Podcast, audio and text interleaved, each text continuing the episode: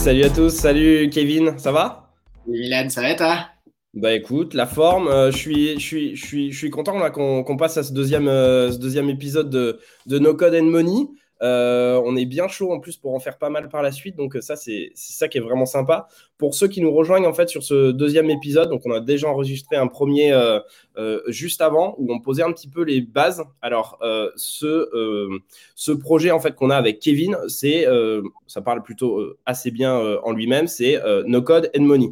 Euh, on va dire que le money, c'est la partie Kevin et le parti no code, c'est euh, ma partie. Bon, on va essayer de switcher aussi de, temps en temps sur, ces deux parties. Euh, mais voilà, on voulait avoir une discussion avec, avec Kevin sur le, sur le sujet, puisque aujourd'hui, vous avez en fait de plus en plus d'outils no code qui vous permettent de lancer énormément de projets.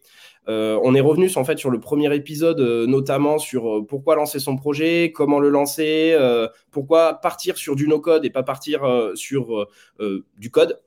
donc on vous laisse écouter en fait ce qui se passe sur, sur l'épisode précédent. L'idée c'est de partir directement sur ce, sur ce premier, enfin sur, ce premier vrai épisode, peut-être un peu plus un peu plus deep. Et ce qu'on voulait faire avec Kevin sur bah, ce premier épisode, c'était notamment de vous montrer des exemples de vous dire en fait que euh, c'était possible aujourd'hui de créer des projets de A à Z en no code assez facilement et qui génèrent du cash. Alors du cash de deux manières, du cash euh, de la de, de, manière euh, assez concrète du revenu que vous pouvez générer en fait via votre application, ou alors du cash parce que vous avez levé de l'argent. Et puis peut-être vous pourrez également parler de, cash finalement euh, via, d'autres markets euh, euh, ou aussi sur juste la revente en final de, de, projets. Bon, il y a plusieurs manières de, générer du cash et donc ça c'est l'idée en fait de, ce de cet épisode là. Kevin, tu as une petite peut-être une petite intro un peu plus un peu plus un peu plus deep sur le sujet? Bah écoute, moi ouais ce que tu l'as dit, hein, le but c'est de parler no code, c'est de parler money. Et alors moi qui suis pas vraiment dans le no code, tu vois, j'ai tendance à penser projet no code, forcément c'est un peu compliqué. Euh, c'est pas forcément abordable pour moi. Alors après, j'ai trouvé plein d'exemples de trucs qui sont no code et que je maîtrise parfaitement, mais c'est peut-être un petit peu pour reprendre l'idée des, gens qui, comme moi, sont moins dans le dans l'univers du no code. Et, l'idée avec euh, cet épisode, c'était de montrer qu'en fait, si tu passes un petit peu de temps, et c'est ce qu'on s'est amusé à faire euh, pour préparer cet épisode, à chercher des projets no code qui fonctionnent, qui génèrent du, cash, qui ont l'air d'avoir euh, de l'audience, du traf et, du biz, du coup, eh ben, on peut en trouver plein. Et, ce qu'on s'est amusé à faire, c'est d'essayer d'en sélectionner dans divers domaines. Euh, parce que ça aurait été trop facile de montrer que des, que des ah marketplaces no code.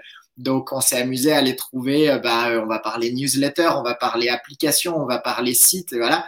Et, voilà. Donc, je sais pas c'est quoi ton premier exemple, mais je crois que les newsletters, d'ailleurs, c'est un, un bon moyen de démarrer, non? Qu'est-ce que tu en penses? Ouais, carrément. Alors, attends, je veux juste revenir sur ce que tu as dit avant. Euh, pourquoi, pour toi, tu, tu, tu, penses que c'est plus compliqué finalement, genre le, le no-code? Parce que c'est quelque chose qui, sur lequel en fait le fait que ça soit no code, tu dis euh, ça va pas tenir, euh, c'est un peu bidouillage ou, euh, ou alors en quoi tu penses que pour toi ça a l'air un peu compliqué finalement? Alors revenir un peu ce que tu disais avant. Ouais, parce qu'au premier abord, tu vois, moi j'en parlais un peu dans le premier épisode qu'on a tourné ensemble. Pour moi, j'associe beaucoup no code à makers et j'associe makers du coup à, à, à projets un petit peu plus ambitieux entre guillemets. Et, et je, je, compare du coup ambitieux par rapport à euh, ce que j'ai l'habitude de faire, qui est euh, créer un WordPress et créer du contenu.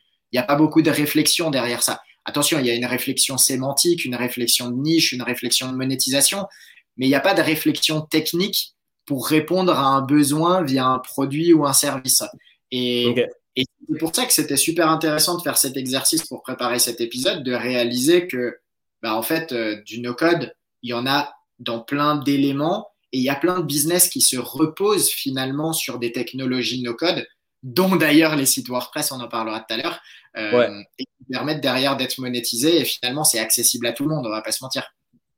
Carrément, carrément. Bah allez, euh, feu sur le, sur le premier. Euh, le premier, ce qu'on s'était dit, c'était qu'on voulait aborder ben, un, premier sujet no code qui nous tient beaucoup beaucoup à cœur avec Kevin. C'est celui de la newsletter. Bah, pour ceux qui pour ceux qui nous suivent en fait, vous savez qu'on a on a tous les deux deux newsletters en fait spécialisés. Kevin bah, sur Dot Market qui du coup traite de la revente et des business en fait de sites et moi sur No Code Station en fait qui traite bah, les types de stacks que vous pouvez utiliser en fait pour pour créer vos projets no code, l'actualité no code et puis toute la partie en fait job no code. Donc effectivement, du coup, newsletter, je crois que même on va, franchement, il faudrait qu'on se fasse un épisode complètement dédié à la limite pour montrer aussi comment nous on monte, on, monte nos, newsletters euh, alors moi, je suis quelqu'un peut-être euh, un peu plus technique que toi, mais globalement, en plus, on utilise une stack quasiment la même, euh, puisqu'on utilise Substack. Et, je pense que ça serait assez marrant qu'on fasse un épisode peut-être pour vous montrer en fait un peu les, les dessous de nos newsletters, si jamais ça vous dit en fait d'en faire. Euh, et puis peut-être euh, partager nos chiffres, euh, ça pourrait être aussi intéressant. du coup, le premier, on avait envie de vous parler probablement en fait d'une newsletter que, que, beaucoup ont entendu déjà parler, qui s'appelle Snowball. peut-être que tu peux montrer. Je vais essayer ouais, de partager l'écran en même temps. Bon, on découvre en même temps, hein, donc j'espère que ça va bien se passer sur le partage. Tac. Ouais, ça a l'air top. Alors, Yes, euh, Snowball, bon bah c'est en fait marqué dessus, hein, c'est une newsletter sur les finances personnelles qui a été montée par euh, Johan Lopez, donc c'est un Français qui bossait avant euh, au marketing euh, chez Comet, c'était CMO chez, chez Comet, je veux pas dire d'erreur, il est, il, est, il est pas là, euh, mais normalement je crois que je crois que c'était ça. Et il y a quelque chose qui est assez intéressant, il a lancé sa newsletter, bah comme finalement pas mal de monde, hein, plus ou moins en période de confinement, on avait du temps, le premier confinement. Et, euh, et l'idée, c'est qu'il a lancé cette newsletter sur les finances euh, personnelles. Et ce qui est au final assez intéressant dessus, c'est à la fois euh, la stack qu'il a utilisée et l'argent qu'il arrive à générer avec ça et surtout les opportunités que ça lui a donné par la suite. Euh, sur la stack, euh, si je démarre, euh, il y en a notamment deux en fait sur lesquels il a communiqué. Hein. Nous, ce qu'on a fait avec Kevin, hein, c'est surtout que on allait pas mal fouiller sur les réseaux sociaux pour voir ce que ça donnait en fait au niveau. Alors, quand je parle de stack, au final, c'est tous les outils no code qui sont utilisés pour créer créer cette newsletter. Et c'est vrai que dans un premier temps, on aurait pu penser que comme pas mal de newsletters, ça aurait été fait en fait sur, euh, sur des, outils type euh, Mailchimp, etc., qui sont des, outils un petit peu connus en fait euh, pour créer des newsletters un peu facilement. Et finalement, de ce qu'a utilisé Johan, il a choisi en fait Snowball. pardon, il a choisi Substack pour, pour sa newsletter, qui est donc une plateforme en fait un peu type Medium, qui permet en fait d'écrire des newsletters et surtout en fait d'avoir ce volet à la fois payant euh, et euh, gratuit. Euh, dans le cas de Snowball, il y a en fait deux newsletters par mois en fait qui sont qui sont gratuites et qu'il envoie à sa communauté et surtout une newsletter newsletter payante qu'il envoie toutes les semaines à, ses abonnés. donc ça c'était assez intéressant de voir qu'il a scindé son business model en deux, à la fois une version gratuite et à la fois une version payante. Et en vrai, sur Substack, c'est quelque chose qui se fait en trois clics. Je pense que là, à la limite, on n'en parle pas plus que ça parce qu'on reviendra peut-être dans la technique dans un autre épisode en fait. Euh, mais là, euh, dans, dans, le cas de dans le cas Snowball, ça a été juste lancé en fait avec avec, avec Substack. Euh, au niveau des chiffres, vas-y, je te laisse je te laisse en parler, Kevin. Je te, les ai mis là, c'est les, les, derniers qui sont publiés dans le dernier épisode. C'est quasiment 10 000. Je crois même avoir lu, vu passer un, un dernier épisode hier ou avant-hier où il a passé la barre des 10 000 abonnés. Ouais, euh, surtout, euh, il a passé le, cap des 120 000 dollars de revenus annuels, donc le fameux cap des, 10 k de MRR dont il parle là dans l'épisode. Et, et tout ça en moins d'un an. Avec bah, moins d'un an, moi dans mes souvenirs, il s'est lancé vraiment pendant le confinement, tu vois, genre le confinement, c'était euh, je crois qu'il a dû commencer vers, vers avril-mai, si je ne me trompe pas. Tu vois, on n'est même pas encore un, un, an pour lui. Il fait déjà finalement 120K. Euh, il fait déjà 120K dessus. Peut-être qu'on. après avoir parlé un petit peu de, tout ce qui est outils, l'idée c'est qu'en fait, si Johan fait pas mal d'argent dessus, c'est probablement en fait pas seulement lié aux outils qu'il utilise, mais également probablement, et, c'est surtout pour ça, à la communauté avant qu'il a, qu'il a mis en place. Moi, les, conseils que j'aurais donné en fait pour, pour faire une newsletter comme lui. Moi, de ce que je voyais, en fait, euh, Johan, notamment sur LinkedIn, il avait l'habitude euh, chaque week-end, en fait, avant de partager euh, des petits liens à sa communauté, mais genre, ça peut être des tableaux, c'était des tableaux Excel, des petites applications, etc., pour aider, en fait, les gens qui le suivaient sur, sur LinkedIn, soit à, progresser en productivité, soit à, à, gérer un petit peu mieux leurs finances, etc. Enfin, c'était vraiment des projets un peu enfin free, c'est complètement des, des, projets qui filaient à tout le monde et c'est vrai qu'il a quand même commencé à générer une communauté euh, dessus. Ça, c'est le premier point vraiment hyper important. Il avait construit finalement en amont déjà une communauté de personnes qui étaient déjà assez fans de son travail.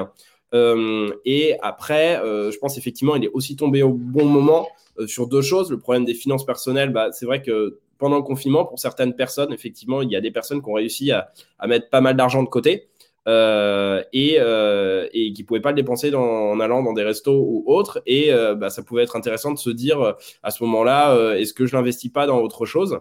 Et ce qui est donc c'était un peu le moment financier pour pour pouvoir se lancer dessus. Et moi, ce que je remarque également, c'est pour lire sa newsletter. et pour en lire aussi d'autres, quelque chose qui fait la différence, c'est le ton que vous allez adopter. C'est un ton qui est hyper clair, il fait des longues newsletters, on aime ou on n'aime pas, mais par contre, c'est toujours détaillé, précis, avec des choses qui sont actionnables derrière. Et euh, ça, je trouve que ça fait vraiment euh, une, vraie, euh, une vraie différence, le ton que vous allez adopter par, rapport à votre, par rapport à votre communauté. Donc, quand on lance une newsletter, première chose à faire, c'est dites-vous que ça va être long, pas forcément facile, mais le plus important, c'est vraiment de parler avec votre communauté et de la créer au fur et à mesure. Je sais pas si tu veux rajouter des choses. C'est vrai qu'on fera sûrement un épisode sur la newsletter, donc euh, donc après on peut peut-être aussi switcher euh, sur sur autre chose. Mais euh, vas-y, dis-moi ton avis. Mais globalement, tu l'as dit et ça revient, je pense à ce qu'on a expliqué dans la première dans le premier épisode de No Code and Money, c'est que finalement c'est pas tellement la stack que tu utilises. La stack, elle, elle facilite. Substack, ça facilite la monétisation de ta newsletter. C'est certain. Mais le business de la newsletter, quel que soit le, quelle que soit la stack utilisée, c'est, ça repose sur ta capacité à créer une communauté et créer du contenu qui est engageant. Et, donc, ce qui est intéressant avec Johan, c'est, justement d'observer cette capacité à créer de la communauté. Et il y a plein de choses à apprendre hein, pour les créateurs et créatrices de newsletter. Vraiment, c'est une mine d'or euh, et d'ailleurs, il y, a souvent des petites copies à droite à gauche. Moi-même, tu vois, sur euh, l'investisseur web, j'ai repris son, son système de FAQ euh, hebdomadaire qui est génial parce que ça permet d'interagir avec la communauté. j'ai vu passer sur d'autres newsletters cette utilisation de rappeler à chaque fois combien on est maintenant pour montrer la croissance justement et avoir la social proof. Mais bon, tout ça finalement c'est du business et c'est la partie money qui est créée grâce au business. Et la partie no-code, bah, sur cet exemple-là, c'est Substack qui rend facile la création d'une newsletter. Il n'y a pas de nom de domaine à avoir, il n'y a pas de, de, il y a, de DKIM à paramétrer. C'est ultra facile, ça prend euh, littéralement deux minutes. Euh, et derrière. Ça lui a coûté 0 euros. Hein. Ça lui a coûté 0 euros. Hein. Aujourd'hui, demain, vous voulez vous lancer. Et, euh, et, si vous avez trouvé le bon sujet et que vous avez une communauté, c'est quelque chose qui est clairement faisable. Alors, 120K, je pense qu'on en parle, euh, enfin, on n'est pas les seuls finalement à parler de cette newsletter en fait de, de, de Johan, mais c'est vrai que c'est un petit peu inédit euh, euh, en France finalement d'avoir dire autant d'argent qui se fait avec une newsletter, c'est quand même plus des chiffres à l'américaine là qu'on qu'on voit sur cette, sur cette newsletter. Donc c'est quelque chose qui est très intéressant, mais ça montre qu'effectivement en France, il y a la possibilité, vous n'êtes pas obligé d'écrire une, euh, une, newsletter en anglais, vous n'êtes pas obligé euh, d'être aux États-Unis pour faire ça. Euh, vous pouvez faire quelque chose, en fait, si vous apportez de la valeur à vos utilisateurs, à votre communauté, et que votre projet, il est clair, honnêtement, lui, ça n'arrête pas de grossir de, de, de, semaine, de semaine en semaine. Donc, et c'est vrai que ce qui est intéressant, c'est que finalement, il l'a fait sans risque euh, technique et il l'a fait euh, sans risque financier. Parce que finalement, ça lui a rien coûté de lancer Snowball. Euh, et, quelque chose que je pouvais même ajouter, ce qui est hyper intéressant, c'est que à côté, Johan, pour la partie utilisateur payant, il met en place en fait une application qui est créée sur Glide. Glide, c'est une, application no code qui permet de créer en fait des, une application mobile, notamment via des outils comme Google Sheet, donc un tableur type Excel, euh, dans lequel vous ressemblez en fait euh, vos, euh, vos, bases de données en fait. Et ensuite, vous êtes capable en front d'afficher ça sur une application mobile. Et il offre cette application mobile à, à toute sa communauté premium pour le coup, avec différents types d'informations qui vous intéressent en fait lorsque vous faites de l'investissement. Et ça, c'est hyper intéressant aussi parce que dans le cas de, dans le cas de Johan, de ce que moi j'ai vu, alors je l'ai, l'ai jamais rencontré hein, euh, pour, être très honnête, mais j'ai pas mal écouté euh, sur son parcours parce que je trouvais que c'était vraiment hyper intéressant. C'est, il n'est pas développeur. Et euh, c'est à ce moment-là qu'en fait, il s'est dit, je vais essayer d'utiliser des outils no-code type Glide pour essayer de proposer quelque chose de supplémentaire à ma communauté euh, pour qu'ils puissent euh, justement arriver à, s'en sortir, à avoir des informations complémentaires et supplémentaires euh, sur, mon sujet des, finances personnelles. Et surtout, il a réussi à la monter tout seul. Et ça, je trouve ça encore dingue qu'un non-développeur ait réussi à monter une application mobile et, et à, monter, à monter une newsletter. Aujourd'hui, 120K pour une personne sur ce sujet-là, euh, bah, si vous suivez un petit peu ces newsletters, vous allez voir, il a des, des gros projets en fait par derrière euh, autour de la fintech. Et euh, normalement, ça devrait plutôt bien se passer. Effectivement, il, a fait ce qu'il faut faire à peu près dans n'importe quelle boîte, c'est d'abord monter sa communauté, puis après monter son, son, son projet.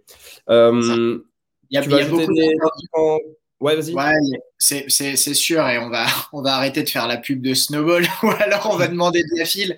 Mais, mais c'est un mec qui est super intéressant à suivre. J'ai eu l'occasion de l'interviewer sur l'épisode sur les newsletters fait dans l'investisseur web, et, et, ce qui est vraiment très. Et il y a beaucoup d'interviews de lui hein, ces derniers mois.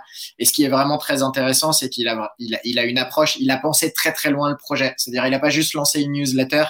Il a lancé un business avec, euh, c'est assez ouf sa manière de réfléchir et, même les systèmes de récompense avec les snowflakes, euh, le, le, fait de penser directement à rémunérer des associations, de filer des abonnements euh, gratos ou pas très chers aux étudiants pour les aider à mieux réfléchir leur, euh, leur stratégie d'investissement. Enfin bref, c'est, ça vaut vraiment le coup, gratuit ou payant.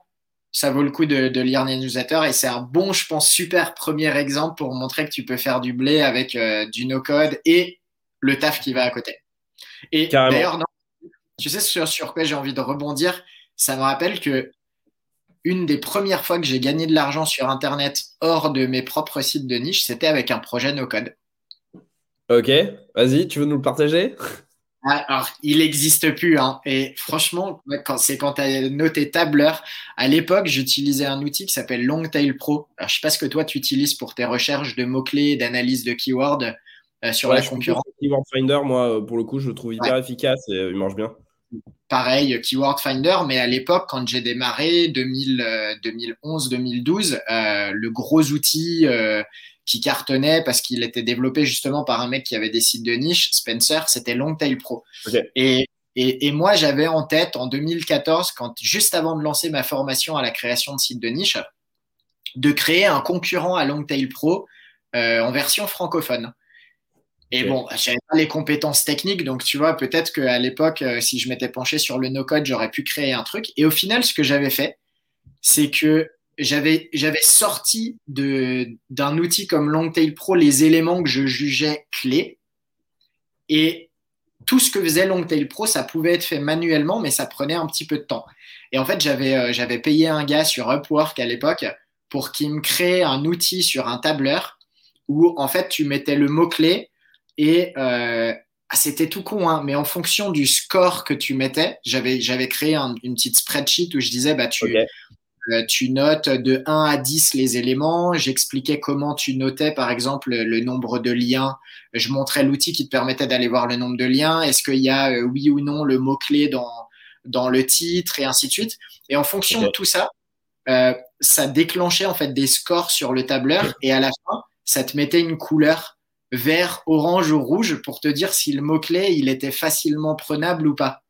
Donc ok, bah, finalement tu retrouves un truc sur Keyword Finder aussi, ils te mettent, euh, ils te mettent une jauge du style genre facile, assez facile, euh, difficilement prenable, etc. Ouais, carrément. C'était exactement ça, mais euh, c'était assez artisanal. Il fallait que tu mettes le keyword, il fallait que tu cherches les chiffres. Mais du coup, je le vendais, je crois, 47 balles. J'ai dû en vendre 10, honnêtement, hein, à ma communauté à l'époque. Ça n'a pas été un carton, mais c'est un des premiers projets avant de lancer la formation que j'avais que j'avais monétisé et, un petit tableur. Hein. Et, du coup, tu, tu, vendais, euh, tu vendais le tableur Excel. Il fallait avoir Excel euh, sur son ordinateur et ensuite tu pouvais rentrer, euh, tu pouvais rentrer tes, tes mots, c'est ça? Ouais. Ok. c'est ça. C'est ça. C'était pas un business d'abonnement? C'était genre du one shot? Non, non. Ah ouais, c'était du one shot. Je te délivrais en fait le tableur Excel avec les formules intégrées. et tu avais juste à remplir avec ma petite vidéo de formation qui t'expliquait comment compléter chaque case et euh, c'était assez délire. ok, t'as fait quelques centaines d'euros avec un truc comme ça. Euh, pour le coup. Ok, c'est trop cool. Trop cool. Euh, bon, on, aurait dû le mettre dans, dans, dans, les différents sites, mais trop, trop cool que tu en aies parlé. on s'en fait un deuxième là? Allez, qu'est-ce que tu nous as mis en deuxième Oh, tu nous as mis la star de LinkedIn. Ouais, j'avoue, j'avoue. Euh, mais au moins, ça va parler à du monde et, euh, et, et, mettre des stars. Euh, parfois, ça peut être bien aussi parce que au final, bah, c'est à l'opportunité. Ça, donne aussi l'opportunité d'aller penser plus loin. Donc, bon, la star de LinkedIn, pour ceux qui n'ont pas été encore assez rapides, on parle de Germinal. on parle de Germinal. alors, Germinal, avant, euh, je sais même pas si c'est vraiment à présenter euh, Germinal. Euh, avant, c'était une agence qui faisait du growth et maintenant, ils ont pivoté en fait sur un produit et, et, et qui vendent en fait ben, un produit d'éducation sur ben, plein de sujets. Là, ici, vous voyez que c'est de la productivité sur de LinkedIn. Donc, ouais, LinkedIn, Grégoire Gambato, imbattable sur le sujet. de l'ADS, des landing pages, etc. Euh, donc un produit plutôt de, bonne qualité. En vrai, euh, en, vrai j'ai suivi une de leurs formations pour voir un peu ce que ça donnait. Euh, vraiment, ils font du très très bon taf. alors, du coup, ce qui était intéressant dessus, c'est demain, si vous voulez faire le Germinal bis. Donc le but, c'est pas forcément d'embaucher Grégoire. je, pense que ce sera plus compliqué, mais vous pouvez toujours lui demander. L'idée, c'est comment est-ce que eux, ils ont construit leur plateforme de formation. Euh, alors, je ne sais pas exactement en interne s'ils ont beaucoup de devs. Euh, de ce que j'ai entendu en fait des différentes interviews, c'est quand même pas une, boîte avec beaucoup beaucoup de devs, mais c'est des gens qui maîtrisent bien, par contre, euh, à la fois le, discours et qui maîtrisent bien les outils no code. ce qui est assez intéressant, c'est de voir comment eux, ils ont créé euh, leur, euh, outil de, formation. Euh, ils l'ont créé en fait avec trois outils. La première, donc, c'est Webflow. Donc là, le site que vous voyez en front, apprenez à générer la croissance, le, bouton, etc. Ils utilisent donc un outil no-code en fait qui s'appelle Webflow. Euh, qui permet de designer en fait des sites internet plutôt de grande qualité et qui est, euh, super euh, qui sympa à, utiliser si vous êtes designer, développeur ou même que vous avez envie de vous mettre à des sites internet. Moi, je le conseille, c'est vraiment j'adore. ils ont utilisé pour leur plateforme en elle-même un autre outil en fait, une autre plateforme qui s'appelle Thinkific. Euh, ouais, on pourra le montrer. sinon, on le mettra dans les commentaires. Euh, et Thinkific, ça vous permet de, de, monter en fait directement euh, une plateforme d'éducation. Donc, vous uploadez dessus vos vidéos, vous mettez tout votre cours et surtout, ça gère toute la partie entrée des nouveaux, des, des, des, nouveaux étudiants. à votre cours et, et, ensuite tout le parcours pédagogique qu'il y a derrière. je trouve que c'est plutôt une, belle plateforme finalement pas si cher que ça. Euh, de ce que j'ai regardé au niveau des tarifs, on est autour de, 80 euros par mois. Euh, franchement, pour avoir une plateforme de cette qualité-là, euh, si vous voulez lancer rapidement en termes de, setup, donc de, mise en place, je pense que je l'ai pas, je l'ai pas encore testé, mais globalement, on est, on est sur on est sur plus ou moins une journée en fait de, setup. Le, plus dur finalement quand vous lancez une plateforme d'éducation, c'est le cours aussi qui va, qui va aller derrière, hein, que le, fond que vous allez apporter. Et, euh, autre point, euh, ils ont également euh, une autre technologie, enfin outil no-code qui permet notamment de gérer tout leur partie espace membre sur l'antichambre qui s'appelle MemberStack. Et MemberStack, bah, ça permet effectivement de, gérer cet espace membre avec les codes de, de, chaque utilisateur dessus. Donc, c'est la manière dont, dont ils gèrent ça. Donc, trois technos, Webflow, MemberStack et Thinkific pour la partie, euh, euh, pour la partie euh, plateforme d'éducation. quoi dire d'autre? Quoi dire d'autre sur le, sur le sujet? C'était à peu près clair, je sais pas, Kevin? Ouais, je pense que ça, ça vaut peut-être le coup quand même. C'est cool hein, d'utiliser trois technos pour, pour faire ça, c'est joli.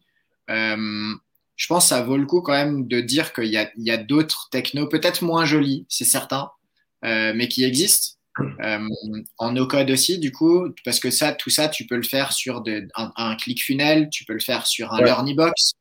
Euh, mais mais l'idée le, globale ici, c'est que c'est un super business. La formation en ligne, ça cartonne. Euh, ça a toujours cartonné. Il faut faire ça bien, attention, parce qu'il y, y, a beaucoup de gens qui le font mal, malheureusement. On en profite pour passer le message. mais quand c'est bien fait, c'est quand même ah, c'est un super moyen de gagner de l'argent, mais il faut gagner de l'argent de manière éthique aujourd'hui hein, aussi. Euh, et on n'est pas là pour dire il faut faire n'importe quoi pour gagner de l'argent. Hein. Euh, no code ou pas no code. Et, et, la formation, il y a souvent des dérives, mais quand tu fais ça bien, il y a plein d'outils aujourd'hui qui te permettent de créer tes formations. Là, j'en ai cité deux, mais il y en a plein d'autres. Et, et, voilà, c'est juste pour dire que très cool. Le, le, J'aime bien. Hein. J'ai rarement vu des sites aussi euh, jolis et, et, et, aussi chiadés en termes de parcours utilisateur mais j'ai déjà fait de la formation en ligne avec des outils euh, euh, qui faisaient un peu tout ça d'un coup. Et ça fonctionnait très bien aussi. C'était juste probablement moins joli. Mais je suis pas designer. ouais, mais justement, c'est ça qui est, euh, c'est ça qui, qui, fait la différence. C'est que en fait, ce qui se passe, c'est que ton objectif, c'est de te lancer rapidement. Et de ce que j'ai pu écouter, dans le cas de, de, de Germinal, ils, envie, ils avaient envie de, de switcher assez rapide sur euh, une plateforme d'éducation, de créer un mmh. produit pour voir s'il y avait une traction en fait dessus. Et le problème, c'est que en fait, développer de A à Z en code une plateforme d'éducation, c'est vraiment genre mmh. hyper lourd. Euh, c'est quand même hyper compliqué. Et là, finalement, en quelques jours, quelques semaines à peine, ils ont réussi à créer en fait une vraie plateforme qui fonctionne, sur laquelle ils délivrent un cours. Et, euh, et, et, et, sur lequel, effectivement, tu l'as remarqué, c'est quand même plutôt de qualité. Et on n'a pas cité les chiffres, mais c'est vrai que bah, du coup, Germinal fait partie de ces quelques boîtes qui, partagent leurs euh, stats et qui partagent euh, les chiffres qu'ils font. On est quand même sur des cours, hein, enfin, l'abonnement à l'antichambre de mémoire, c'est genre 400 euros par mois. Donc, donc bon, c'est un billet quand même, hein, on va pas se le cacher. mais bon, après, les, les, les, cours se valent. Et, et, au niveau des, de, ce que Grégoire euh, Gambato avait partagé euh, sur ces chiffres, euh, ils sont sur des dizaines de milliers d'euros générés via hum, finalement, alors pas seulement cette plateforme no code, mais en tout cas cette première V1 qu'ils ont lancée mmh. rapidement, ça leur a justement, enfin, ça leur a permis de switcher de business model en fait. Et euh, alors que s'ils avaient dû construire une plateforme de A à Z, ils étaient partis pour minimum entre 6 et 8 mois, voire un an en fait euh, de, de, création, euh, de création, de, création de, de, leur plateforme en code. Donc le temps de, et de tout. de milliers d'euros de budget à claquer pour faire un truc personnalisé et pas forcément mieux que quelque chose de tout prêt comme ça. Quoi. Bah, bah franchement, en vrai, je sais pas combien exactement parce qu'ils nous ont pas partagé, mais tu vois, genre 80, euh, allez, euh, on va dire 80 euros par mois pour lancer la plateforme. Euh, MemberStack, c'est entre 25 et 45 euros. Webflow, tu prends un abonnement à l'année, c'est 180 balles. Globalement, si vous voulez faire entre guillemets la même chose que Germinal, ça vous coûte 250 euros. Hmm. Après, n'est pas Germinal qui veut, tu vois, on le disait. finalement, la formation. de faire la plateforme. Comment?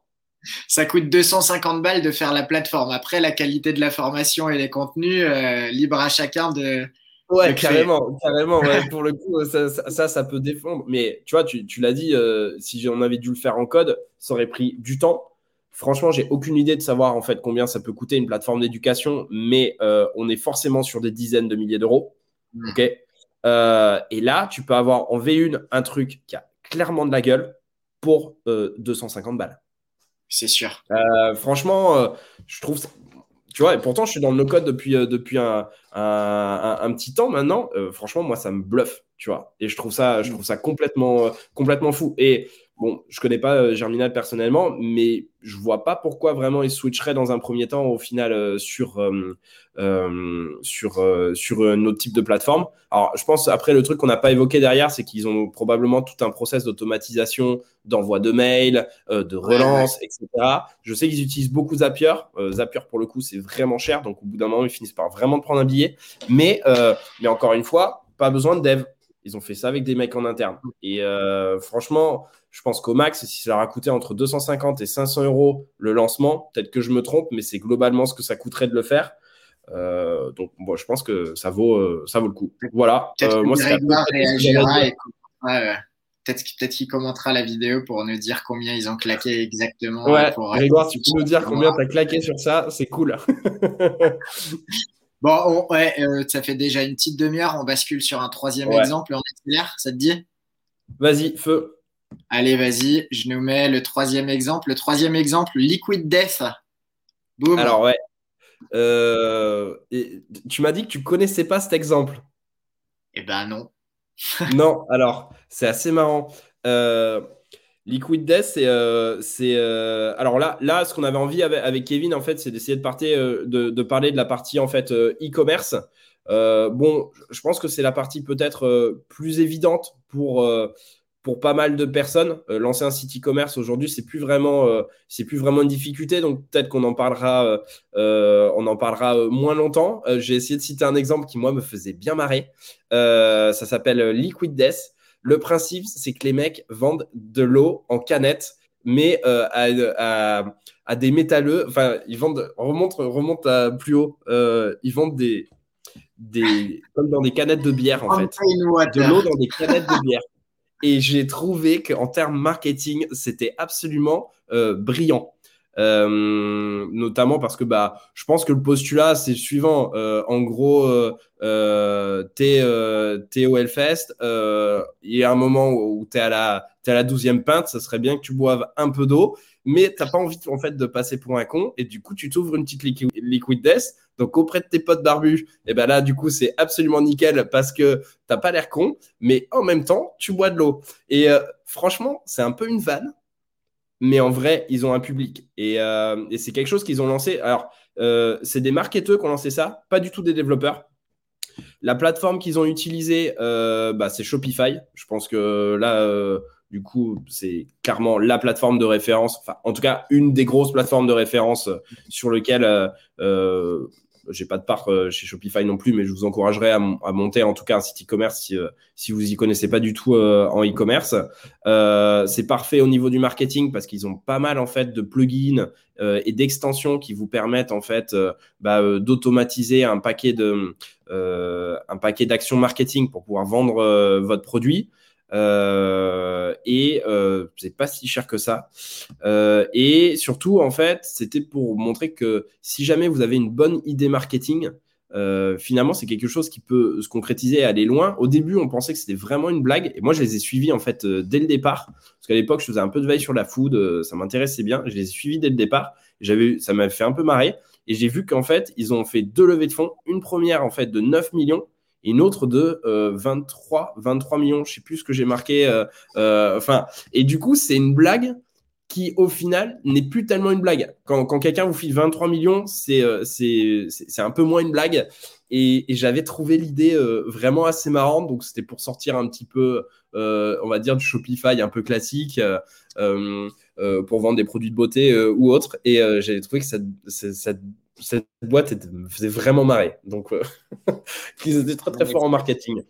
C'est sûr, c'est assez délire. Petit bémol, Shopify, euh, petit bémol SEO peut-être, quand même. On a parlé un peu SEO dans le premier épisode de l'importance du référencement. c'est pas les plus faciles à ranker en SEO. Attention, c'est faisable, mais pour le coup, euh, tu connais pas grand chose en SEO, tu débarques sur Shopify, tu vas ramer un petit peu plus que tu connais pas grand chose en SEO et tu débarques sur WordPress par exemple, qui est un petit peu plus pensé pour, euh, pour le référencement. Euh, alors ouais, euh, et je pense que justement en fait Shopify c'est la plateforme du marketing. Hmm. alors tu vas me dire est-ce que le SEO ça fait partie du marketing? Bon oui, finalement on peut, on, peut le mettre dedans. comment? C'est un canal. C'est un canal pour, pour acquérir des, des users. Euh, le, le, problème effectivement de Shopify, et c'est probablement le souci en fait sur, euh, sur euh, pas mal d'outils no-code, c'est qu'effectivement parfois le SEO peut être un peu plus compliqué parce que vous n'avez pas la main sur le serveur. Et, et du coup, si vous voulez envisager techniquement en fait de changer des URL par d'autres pour que ça soit un petit peu sympa, vous voulez jouer sur des temps de chargement, vous voulez jouer sur plein d'autres types de paramètres euh, sur l'intégration de, de, schémas type schéma.org, etc., et que vous y connaissez pas forcément. Je, je cite que ça, mais je pense qu'on pourrait, euh, la liste pourrait être plus longue, on pourrait carrément faire un épisode sur no code SEO, je pense. Euh, mais euh, effectivement, c'est un, un, peu plus dur de ranker. Alors, je sais qu'il y a un gros débat. Euh, Shopify se défend en disant non, non, non, non, c'est super bien, ça rank. c'est sûr que si tu maîtrises vraiment le SEO, j'avoue que moi, je serais plus parti effectivement sur un bon WordPress, un beau e-commerce qui a vraiment fait ses preuves et pour lequel euh, ça marche bien. Euh, après, ce qui est vraiment très cool avec Shopify, euh, quand tu as des boîtes comme Liquid Death, en fait, qui font une bonne blague et qui finissent vraiment par avoir du trafic, le gros souci, c'est qu'un WordPress, tu vas devoir dimensionner toi-même en fait tes serveurs et ton site peut vite péter. Et si tu t'y connais pas, je pense que ça va être, enfin, ça va être extrêmement compliqué. Et et je pense que ça va être, euh, ça, va être très, très difficile. Donc, en gros, WordPress et WooCommerce auraient clairement ma préférence en SEO. Mais dès que tu commences à faire une grosse boîte, il faut vraiment t'entourer, en tout cas, euh, euh, d'un free ou même, ou même d'un ou, enfin, d'un dev qui maîtrise quand même le fait de pouvoir te porter ça sur d'autres serveurs, je pense. Ouais, on est d'accord là-dessus et c'est un bon exemple. Hein. Shopify, franchement, bien sûr, il faut le citer euh, sur, sur, les, sur les projets de no-code parce que mine de rien, c'est le no-code accessible à tous. Là, pour le coup, on parle pas de makers, on parle de n'importe quel, euh, n'importe quel gars ou nana qui vient et qui veut lancer son business, euh, sa petite boutique, tu as du Shopify. Après, il y en a plein d'autres hein, et c'est cool de pas citer que eux parce qu'il y en a plein, mais tu vas en France, par exemple, tu as WeezyShop, tu as. Tech, tu as Easy One, euh, juste pour parler des Français, mais bien sûr, tu as aussi euh, WooCommerce si tu le plugs sur un, un, WordPress. Et je pense que tu en as au moins une dizaine d'autres qui proposent des solutions plus ou moins développées, plus ou moins adaptées à la création de, de, one page, de e-com ou quoi que ce soit. Et c'est facile. Euh, il faut choisir c'est plus adapté, c'est certain, je pense, à du, lancement euh, avec euh, de la pub et du social media et, du budget marketing hors référencement.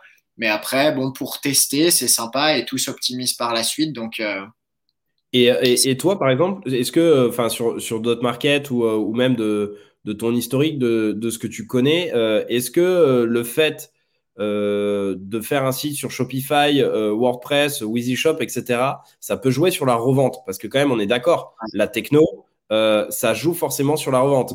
L'intérêt de le faire sur, sur un WordPress ou un Shopify, je me dirais Shopify, ce qui est cool, c'est que c'est pas très difficile. Donc finalement, n'importe qui peut se former si, si tu connais pas trop trop, tu rachètes un site internet. WordPress, c'est certes un peu plus technique, mais par contre, il y a une communauté absolument incroyable dessus, donc tu vas trouver des réponses à tous tes problèmes.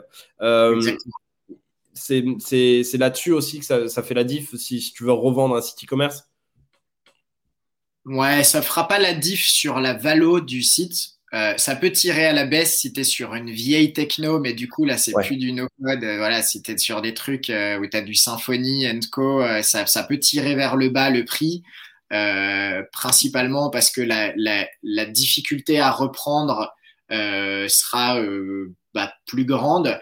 Euh, ça peut tirer aussi les prix vers le bas parce qu'en général, l'acheteur va directement mettre dans le prix de la négociation le coût de la refonte potentielle pour basculer sur une techno plus stable ou plus euh, maîtrisable. Euh, globalement, ça, ça, impacte pas les prix, mais ça peut impacter. La, tu vois, sur Dot Market, on l'a vu. en fonction de la techno, il y en a où directement t'engendres ça. L'acheteur te dit ah ouais, mais moi cette techno par contre c'est pas possible. Je veux avoir plus la main sur euh, sur les optimisations. Par conséquent, euh, soit je l'achète pas, soit je négocie directement un petit billet en moins pour euh, pour anticiper une refonte. Et s'il y a refonte, il y a risque sur le référencement et mais voilà, après, par contre, tu vois, si, si tu es sur du Shopify, du Weezy Shop, des trucs basiques, on va dire, il y a une audience. Donc, euh, ben oui, tu vas peut-être te fermer la porte des adeptes d'un Presta, par exemple, qui aiment avoir la main mise sur tout, mais tu vas t'ouvrir la porte de ceux qui aiment bien maîtriser cet outil-là par rapport à un autre. Donc, voilà. ne Faut pas partir sur des trucs trop obscurs. c'est pour ça que des, des Shopify, c'est du c'est facile, quoi.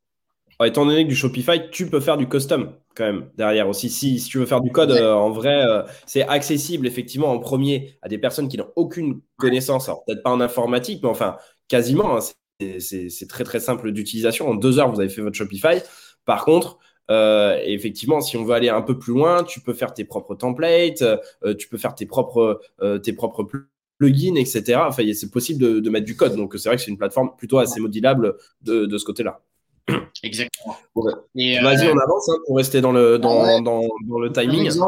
Mais tu sais quoi, prochain exemple, c'est, c'est tout bête, mais tu vois, on a parlé de, Shopify, mais euh, moi, par exemple, tous les business que je lance, euh, principalement, au-delà de Market, c'est, des sites internet, c'est du contenu, c'est du WordPress. Hein. Donc, tu vois, vais t'en montrer. Euh, bah, c'est facile. Là, pour le coup, je suis pas allé chercher très loin euh, notre exemple. En plus, tu verras, niveau design, il y a du travail à faire. c'est pas très joli. Je vais te montrer un article plutôt parce que là, quand même, tu vas. Ah. bah, tu peux nous parler de ça. Oui. Et ben voilà, tu vas, puis-je donner des cerises à manger à mon chien? Euh, Tu vois, le WordPress, c'est classique, c'est facile. tu peux tout custom, mais c'est du no-code, quoi. Ouais, ouais, alors c'est effectivement, pour, pour être clair, pour ceux qui sont peut-être un, peu moins dans, dans, dans, la côté euh, un petit peu technique, euh, il y a, euh, c'est plus ou moins nos codes. pour le coup, je sais qu'il y a un grand débat sur, sur la communauté. Moi, je suis un énorme fan de WordPress parce que c'est il y a 10 ans, c'est avec cette techno que, que j'ai commencé. Euh, donc, on va dire que c'est mes premières amours, mais je pense que toi, c'est à peu près aussi la techno sur laquelle tu as, commencé à bosser. Tu n'étais pas tech. Moi non plus, à la base, j'étais pas non plus super tech euh, ou pas incroyable. Et du coup, je me suis dit, qu'est-ce qui peut, peut faire en sorte que, que ça fonctionne bien? Il faut savoir que WordPress, ça va être à vous de l'héberger sur un serveur. OK? Donc, ça va être à vous de gérer la partie serveur. À la différence d'autres projets no-code, comme on a pu parler avant, euh, pour lancer une newsletter, pour Substack, euh, pour, pour Glide, pour créer des applications mobiles, pour la partie Shopify, où, où vous créez des sites e-commerce, etc., etc. Ça, c'est des sites qui sont déjà hébergés. Donc, vous n'avez pas toute la partie serveur à faire. Ce qui euh, fait la différence euh, parce que bah, forcément euh, que c'est c'est un monde c'est un monde en soi en fait la gestion serveur hein, tout ce qui est DevOps et et c'est pas forcément évident quand, quand on s'y connaît pas. Après sur WordPress par contre il y a vraiment toute une partie no code avec des des sortes de plugins en fait qu'on ajoute en fait en plus. C'est des constructeurs de thèmes Elementor euh, ou Divi pour ne, pour ne citer que. Je sais qu'il en existe d'autres en fait sur, sur le marché. Je citais les, les, les, plus connus. Et là, ça ressemble très fortement à ce que vous voyez sur euh, des sites e-commerce, puisque c'est euh, pas mal de drag and drop, enfin du glisser déposer sur un écran pour pouvoir ensuite construire son, son interface. Effectivement, là, on est vraiment sur quelque chose où vous n'avez pas besoin d'être développeur développeur de, de, coder en fait votre interface. Il suffit de le glisser, déposer. Euh, c'est hyper simple, ça se fait rapidement et surtout vous pouvez avoir le design que vous souhaitez sur votre site et du coup vous démarquez un petit peu de la concurrence parce que c'était le problème en fait euh, avant probablement avec WordPress, c'était que si un développeur n'intervenait pas, on avait plutôt des thèmes assez classiques et on se retrouvait avec des sites qui se ressemblaient un petit peu. Et je pense qu'au bout d'un moment, c'est sûr que ça faisait plus trop trop la différence.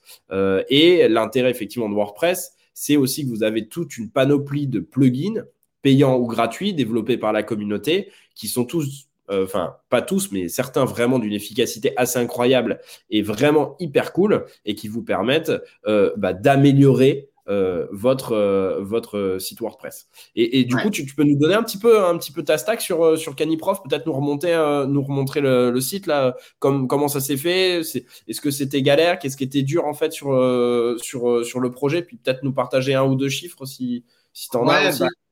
Euh, bah, techniquement, il y a, c'est que du WordPress, hein, que du WordPress et des plugins. Alors, on a les plugins classiques d'optimisation euh, du WP Rocket, euh, du Imagify pour optimiser les images. Parce que tu l'as dit, c'est vrai que WordPress, le, le côté génial, c'est que tu n'as pas besoin d'être très calé pour lancer un site qui est assez optimisé pour le référencement de base.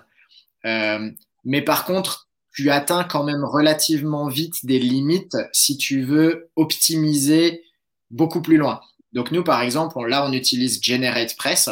Euh, on n'a pas de constructeur de page parce que les constructeurs de page quand même ralentissent le site de manière très très importante potentiellement. Il y en a très peu aujourd'hui qui sont optimisés pour le temps de chargement. Hein.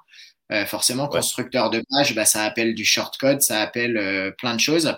Donc, ça ralentit. Donc, nous, on a un template qui s'appelle GeneratePress il a été retouché par des devs pour, euh, pour vraiment le, le, le, strip down, tu vois, le mettre, euh, le mettre au minimum en termes de temps de chargement, etc. Donc, c'est sûr que le site de base WordPress plus GeneratePress, c'est top. C'est un super thème hein, d'ailleurs, GeneratePress en termes de vitesse. Euh, par contre, après, quand tu veux encore gagner en vitesse, euh, tu l'as vu, le design, il est pourrave. Hein. On n'est pas connu pour avoir le plus beau site dans la thématique canine. Mais aujourd'hui, ce site, c'est assez efficace. C'est 350 000 visites par mois, c'est 10K, 10, 12K de revenus euh, mensuels, euh, 100% par l'affiliation. Euh, ça fonctionne, tu vois, ça fonctionne bien. Euh, toutes les publicités dessus, c'est intégré via euh, un plugin qui s'appelle Display Ads qui permet d'aller mettre tes petites publicités à droite à gauche, voire même de faire de l'AB test pour optimiser. voilà, donc tout ça, c'est c'est relativement no code parce que tu as plein d'outils et c'est vrai que les plugins, ils sont légion. Mais c'est vrai, il faut mettre la limite, c'est que WordPress, ça reste une machine de guerre et, une lourde machine. Et quand tu veux passer un cap en termes, quand tu passes un cap en termes de trafic et que tu veux passer un cap en termes d'optimisation, vitesse, sécurité aussi, attention, WordPress, la sécurité, c'est pas la folie. Euh, tu as tes petites limitations. Mais c'est un peu le. Tu vois, on pourrait se poser la question, c'est vrai que les, les projets no-code qu'on a vus tout à l'heure, tu développes ton site sur Webflow, tu développes ton site sur Shopify. En fait, il y a toujours un peu, ça pourrait être un épisode entier, tu as raison, hein, la limite du no-code euh, au moment où il faut euh, référencer et optimiser euh, ton outil pour passer un cap optimiser. Bah, un épisode sur le référencement, c'est sûr, c'est sûr. Référencement et puis sécurité et puis peut-être que les, la plupart des outils no-code qu'on a parlé sont peut-être un peu plus sécurisés parce qu'il y a moins de failles que WordPress qui est tellement gros maintenant. Mais, mais l'avantage de WordPress, c'est que tu peux tout faire. Mais quand tu peux tout faire, ça veut dire qu'il y a plein de failles. Euh, les autres outils, tu peux moins faire, mais peut-être que tu le fais mieux. Voilà, donc c'est un équilibre aussi à trouver en fonction de ce que tu souhaites atteindre. Hein. Carrément. Carrément. Top. Euh, bah merci en tout cas pour le, pour le partage de ça. C'est, peut-être qu'il y a, y, y a, des utilisateurs de, WordPress ou des, des, gens qui existent entre, enfin qui, qui hésitent entre no code euh, et peut-être WordPress, donc pouvoir euh, rajouter d'autres d'autres types de, plateformes qui peut-être se tournent un peu plus vers le code. C'est assez intéressant finalement d'essayer de rapprocher un peu les deux. Et enfin même si, euh, enfin moi aujourd'hui je, suis très très no code, je reste encore euh, très attaché en fait euh, à WordPress. Enfin No Code Station pour l'instant est, encore sur sur sur un WordPress et j'ai pas vraiment prévu de le bouger de suite. Alors d'autres projets, moi je les mettrai pas forcément sur WordPress pour d'autres raisons, mais franchement avoir un WordPress, enfin c'est top et en qualité de référencement, j'ai des super résultats aussi. Donc franchement si, si, tu cherches effectivement euh, à vraiment bien ranker et que tu n'es pas mauvais, euh, je pense que notamment dans, dans, le monde du référencement, euh, peut-être qu'on y reviendra, euh, WordPress a, a, très bonne presse, si, si, je peux me permettre, ce jeu de mots absolument incroyable. voilà. c'est peut-être un, c'est une bonne conclusion enfin, pour, pour WordPress, c'est que tu choisis aussi tes outils en fonction de tes, tes, tes canaux d'acquisition. Et si ton canal d'acquisition ou ta spécialité, la mienne, c'est le référencement, ben, je vais forcément devoir m'orienter aussi vers des stacks qui sont optimisés pour le référencement et sur lesquels je vais pouvoir avoir un impact sur les référencements. Et c'est pour cette raison que je ne vais pas monter aujourd'hui mes sites sur Webflow. Euh, Peut-être que je le ferai un jour, mais aujourd'hui, Webflow n'est pas la, la, façon la plus simple de créer 800 pages de contenu, euh, un blog avec un bon maillage interne, des belles structures, etc. C'est, c'est, alors que WordPress est pensé pour ça. Donc, si ta stratégie, c'est de monter un blog, contenu, SEO, ben, il y a des outils plus adaptés que d'autres pour le faire. Si ta stratégie, c'est de monter une boutique optimisée pour le marketing, Shopify sera bien mieux qu'un WooCommerce qui est un peu euh, old school et ainsi de suite. Ouais. Après, après, on y reviendra, mais dans, dans, le, cas de, dans le cas de Webflow, je, vais quand même mettre euh, un, warning par rapport à, ce que tu as dit sur le, le, fait de pouvoir faire 800 articles. Enfin, aujourd'hui, c'est carrément possible. Euh, J'ai euh, un exemple d'une boîte. Il y, a, même un blog, en fait, un post de blog qui est, qui est, paru sur Webflow, en fait, de, de gars qui ont, qui ont, créé en fait 300 landing pages en un week-end en utilisant l'API Webflow pour euh, créer, euh, tu vois, genre des, des euh, plein de landing pages optimisés. J'ai regardé le taf qu'ils ont fait, c'était lourd. Le, blog post, enfin, j'essaierai de le mettre en commentaire si ça intéresse Et, et, et, franchement, je, en, SEO, de, de, ce que j'ai vu, Webflow en tout cas est, est plutôt bon. Le, ce qui, ce qui m'embête un peu, effectivement, c'est peut-être toute la gestion des URL. Euh, tu peux pas autant custom effectivement que, que WordPress. Mais à la limite, je te propose qu'on revoie ça sur un autre épisode, en fait, euh, sur la partie SEO. Ça serait, euh, ça serait assez cool euh, de repasser ça en revue. Et puis, eh ben, on, on, on, un prochain. Ouais, c'est ça. Et monnaie, surtout aussi. Vas-y. Alors, il nous reste 10 minutes pour respecter dans les temps. Euh, quoi? On a deux exemples là, que, que, je trouve assez cool à, à aborder. Je te propose de faire Newsletter Spy en premier. Parce que ça, pour le coup, c'est du, du 100% no code et c'est un, un bon petit, euh, c'est un bon petit bise. Euh, tiens, hop, il est là, on le voit à l'écran. Yes. Et euh, alors ça, c'est monté par Jacob Greenfeld. Jacob Greenfeld, d'ailleurs, mec très cool à suivre sur, sur Twitter parce qu'il build in public. C'est un peu la mode en ce moment, surtout sur les projets no code de, de, de, de, bâtir en public et de partager euh, tes évolutions et c'est super excitant. Euh, même moi, je commence à le faire un petit peu avec Dotmarket, à partager un petit peu plus sur euh, les calls qu'on a, les avancées et tout. Et c'est vrai que ça, ça, aide à créer la communauté, hein, faut le dire. Euh, et lui, il a créé un tool il y a quelques semaines. J'ai payé d'ailleurs, j'ai pris un accès. Euh, ah ben maintenant, il y a un one time. À, à l'époque, il avait une option abonnement. Euh, et concrètement, ce que ça te permettait de faire, c'était d'accéder à l'intégralité des 20 000 euh, newsletters Substack. Donc, c'est calé sur Substack dont on a parlé tout à l'heure. Et d'accéder à des infos telles que bah, l'URL, la tagline, mais aussi des trucs un peu plus sexy, du style la date de lancement, le nombre d'inscrits, les pricing options pratiquées, le nombre de commentaires, les likes, le nombre de posts qu'ils ont fait, la dernière fois qu'ils ont publié, tu vois, donc des datas comme ça qui en fait sont des sont c'est de la database. Là pour le coup, on est sur du business de database bâti en no code qui va choper de la data, qui la formate de manière assez jolie et assez pratique et euh, tu peux payer pour accéder à de la data. Euh, c'est sur Airtable là. Euh, euh et moi, je l'utilisais pour benchmarker. Pour benchmarker concrètement, euh, dedans, on retrouve la newsletter de Johan. Donc, si on veut les chiffres exacts, en fait, on peut les retrouver.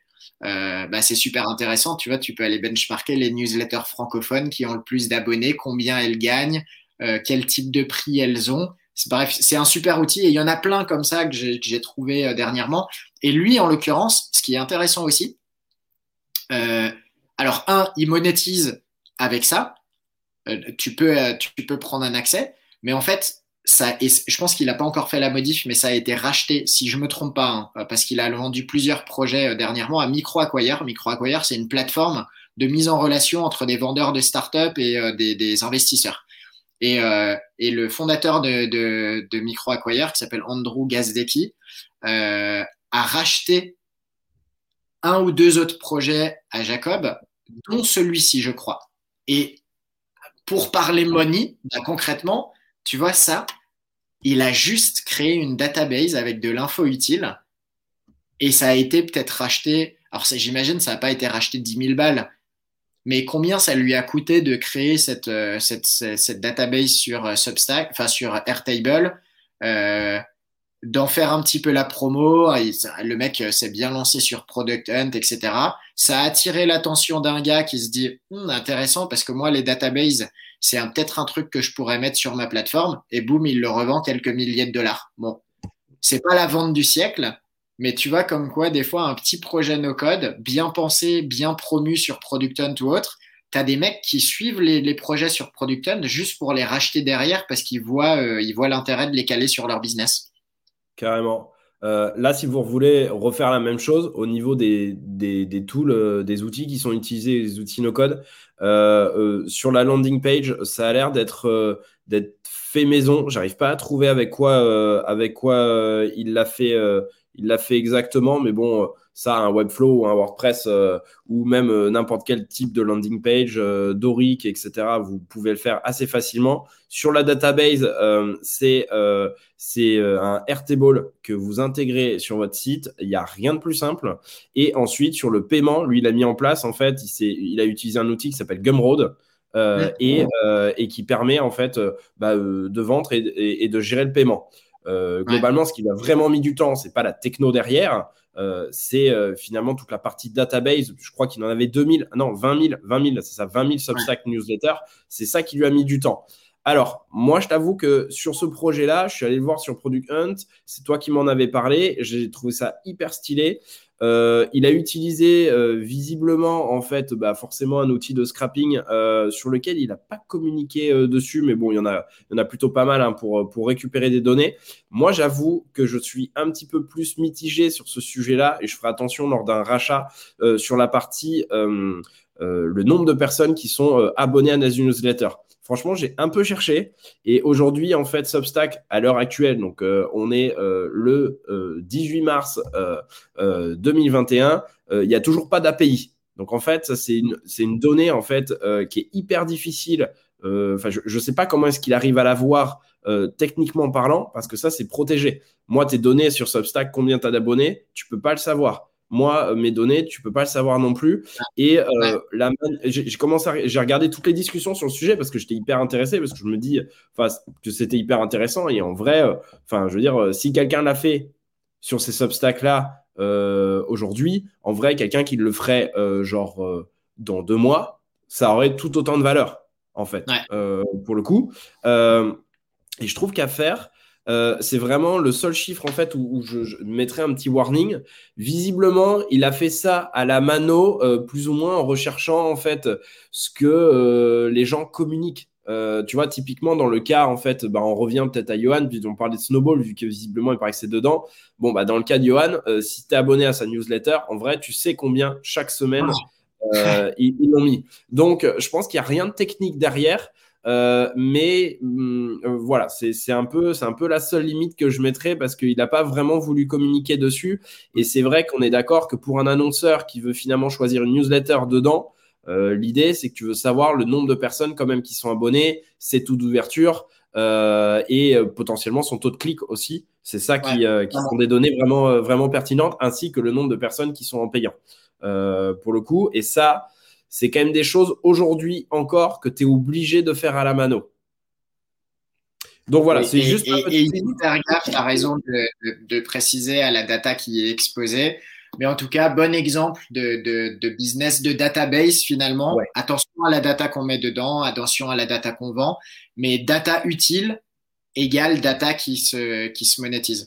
Et tu sais quoi, il nous reste deux minutes, mais je te propose de finir avec un business. C'est français, et euh, moi, j'aime bien euh, parce que justement, c'est l'oracle.io. Et en fait, tu sais pourquoi j'aime bien? Parce qu'il conclut vachement bien, je pense, cet épisode. Et sa promesse, regarde ce que c'est. Exploite les bugs du marché sans coder. Bon, bah là, on est euh, à, la fois sur le no-code and money. Euh, donc, euh, donc oui, c'est absolument, c'est absolument parfait. Je pense qu'il sort sur une, sur une bonne tendance qui commence à être utilisée par pas mal de personnes, qui s'est fait pas mal aux États-Unis avec Trends, The Hustle et, et d'autres qui est celui en fait de trouver des signaux faibles de marché euh, euh, et, et, de voir en fait ensuite comment les mettre en œuvre. Parce que c'est bien en fait de parler d'opportunités, euh, mais si jamais tu sais pas comment le dev, typiquement la question de tout à l'heure en fait où je te disais bah newsletter spy, genre c'est trop cool en fait, mais tu vois genre techniquement je me demandais quand même comment c'était possible tu vois de, récupérer certaines données. C'est ça qui est, qui est assez intéressant dedans et bah du coup, euh, euh, c'est Henri Chevalier euh, qui, qui, du coup, a, a, lancé l'Oracle. C'est assez intéressant. il, est, il, est, il est au début, mais peut-être que tu veux, tu, tu veux en parler pour le coup? Bah, Alors, déjà chez sa stack, je lui ai demandé. Ouais. Substack, Webflow, MemberStack. Donc, tu vois, on est assez proche de, de par exemple, ce que Nina l'utilisait, hein, avec un Substack il envoie les, newsletters. Et, euh, et, concrètement, bah ouais, c'est euh, intéressant. Euh, il vient de lancer la version premium parce qu'on parle money, donc bah, comment il gagne de l'argent avec ça? Lui, bien sûr, il donne des idées de business à lancer. Il va assez loin dans le décortiquage de comment tu pourrais lancer, comment tu pourrais monétiser, etc. Et lui, il monétise bah, avec un abonnement. tu payes comme Snowball. Ton petit abonnement pour accéder à ces case studies. Et c'est vrai que c'est un modèle qui fonctionne pas mal. Tu as Magma qui fait ça en France aussi. Tu as euh, euh, OpenString.io qui fait des très bonnes analyses de marché aussi et qui, qui, se, qui finira par se positionner, je pense, sur les signaux faibles avec des, des case studies payantes. Euh, mais voilà, je pense que c'est, enfin, ça m'amusait de finir avec ça parce que, parce que finalement, tu vois, tout ce qu'on a essayé de montrer dans ce podcast, dans cet épisode d'opportunités de business et de, de type de business euh, no code and money, ben, c'est une bonne newsletter à suivre. Euh, sans, sans, vouloir lui faire plus de pub que voilà moi je la lis donc euh, je suis ravi d'en parler hein. euh, je sais même je sais pas je crois que j'ai un abonnement payant aussi euh, j'en ai un peu trop pour savoir lesquels mais je, donc, je suis ravi. Euh, tu as des chiffres un peu euh, dessus. Alors, on est au début, je pense pas que non plus euh, fait 250 000 euros par mois, mais, mais c'est quoi à peu près? Il y a 900 abonnés gratuits, donc c'est encore tout petit, hein, c'est très niché. Et je crois qu'il a fait une quarantaine d'abonnements pour l'instant dans les derniers chiffres. Euh, il communique sur LinkedIn, donc le meilleur moyen sur LinkedIn, je pense qu'on peut retrouver ces chiffres. J'ai pas pensé à aller les revoir, euh, je t'avoue, euh, mais je crois qu'il annonçait une quarantaine de membres payants, donc c'est encore tout petit. Hein. Il, clairement, il gagne pas des millions avec, mais euh, mais c'est un bon moyen de continuer peut-être cette veille de euh, de business no code et puis à chaque fois il aborde un peu les technos qui pourraient être utilisés, les modes de monétisation, intéressant quoi. Euh, enfin, je veux dire, euh, finalement, tu vois qu'avec 900 personnes, si tu es juste sur un marché, tu n'es pas obligé d'en avoir 10 000 avant quand on parlait. 900 personnes, avec quelques personnes payantes, plus tu vois, il fait payer entre 20 euh, euros et 80 euros son abonnement, et eh ben, ça peut déjà te faire un, revenu passif en fait qui est, qui est plutôt intéressant.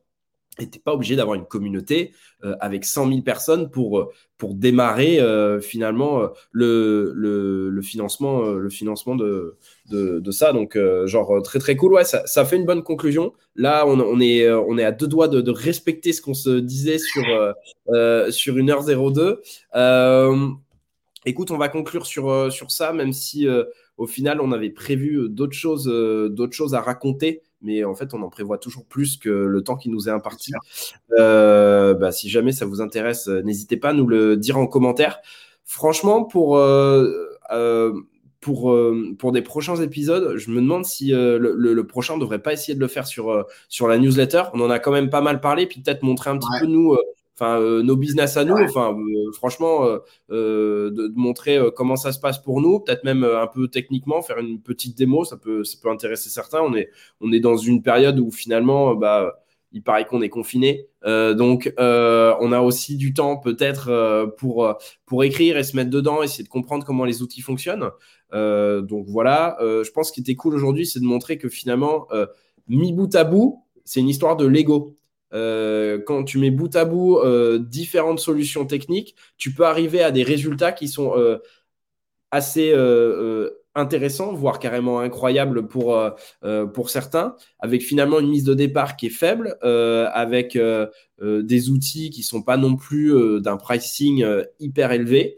et ça montre que c'est bah, quand même très accessible à pas mal de personnes, à la fois accessible financièrement et à la fois accessible techniquement. Euh, donc, euh, donc voilà, c'est euh, hyper, hyper positif dessus. Je te laisse le mot de la fin et puis, et puis voilà. Eh ben, juste rappeler que tu l'as dit, tout ça, ça permet de lancer plus facilement. Mais on va revenir toujours à la conclusion du premier épisode. Ça remplace pas tout le taf de marketing, de choix de niche et tout que tu as Je pense qu'on l'a assez répété pendant cet épisode. Le but, c'était de montrer plein de business avec plein de stacks différentes. Mais je pense qu'il y a quand même un point commun qui revient à chaque fois c'est que l'idée à la base, elle est quand même pas conne. Euh, elle est basée sur des outils no code, mais il y a une bonne idée derrière, il y a une bonne exécution. Alors, il y en a qui sont plus avancés que d'autres, hein, mais, mais voilà, il y a de l'idée, il y a du marketing, il y a du contenu qui est créé et, euh, et, et, et il faut ça, quelle que soit la stack utilisée, il faut cette partie-là. C'est important de le rappeler. Top. Bah, euh, bon, bah, on, on, on s'arrête là. Euh, Kevin, c'était trop cool. Euh, si ça vous a intéressé, bah, vous nous mettez un petit mot en commentaire, un, petit, euh, un petit pouce plus, et puis bah, vous vous abonnez à la chaîne aussi si ça vous a intéressé. nous, avec Kevin, on a prévu de faire d'autres épisodes. S'il y a d'autres sujets qui vous intéressent, bah, vous contactez Kevin ou vous me contactez moi en fait sur LinkedIn et avec plaisir en fait pour, pour bah, traiter ces sujets si jamais ça vous intéresse. Et puis, bah, on vous dit tout simplement merci d'avoir passé cette petite heure avec nous et euh, on vous souhaite euh, une très bonne journée ou très bonne, très soirée en fonction du moment où vous le regardez. Et surtout, à très vite. Allez, bye bye. Ciao.